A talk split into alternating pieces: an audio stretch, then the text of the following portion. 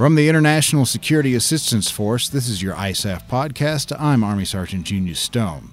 In the latest cast, hear a story about female police officers safeguarding Kabul. But first, Afghan firefighters continue to hone their craft alongside coalition firefighting coaches.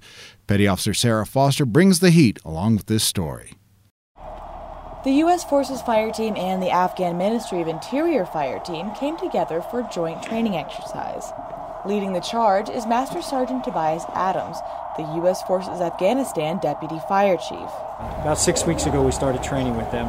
It started off as this is how you pull a hose, this is how you connect to a truck, to the point where we are now, where they're actually wearing breathing apparatus, going in, rescuing victims, and fighting fire at the same time. A month and a half later, the team readied themselves for a real life scenario. Desi Wade, the U.S. Forces Afghanistan Fire Chief, sets the scene. The alarm went off in the station. They bunkered out and responded to the fire. They responded to their vehicles, got the necessary equipment needed to mitigate the emergency. With firefighting, it's all about practice. It's training. So I think eventually they'll be to a point where it's they're a little bit safer, a little bit more efficient in what they do, but they've got a good head start. From Kabul, Afghanistan, I'm Petty Officer Sally Foster. And now, Army Sergeant Sarah Goss introduces us to the Afghan women now policing the streets of Kabul. Police District 7 in Kabul now has two females working outside the compound's walls. Miriam and Kandi have been searching female civilians who come through their checkpoint for over two weeks. It's been very good. The people tell us that they believe in us and that it would be good if all the police districts had women searching the trucks.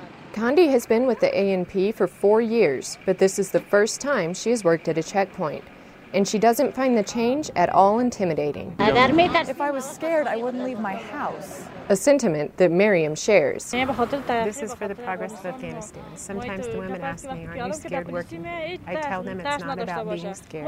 I'm ANP, and this is for Afghanistan. Afghan National Police mentor, U.S. Army First Lieutenant Dennis Fry, says having females on the checkpoints also helps the ANP better accomplish its mission. The cultural differences between American and Afghanistan, it's, it's great to have the females out here because it's a whole nother level of engagement that the males can't get. The next step for the ANP's U.S. mentors is showing the other police districts how much better it would be to have females working at checkpoints across all of Afghanistan.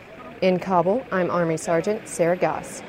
This has been your ISAF podcast. I'm Army Sergeant Junior Stone. News stories appear on ISAF's website all the time. Be sure to check in with us to see the latest information on what's going on in Afghanistan at www.isaf.nato.int.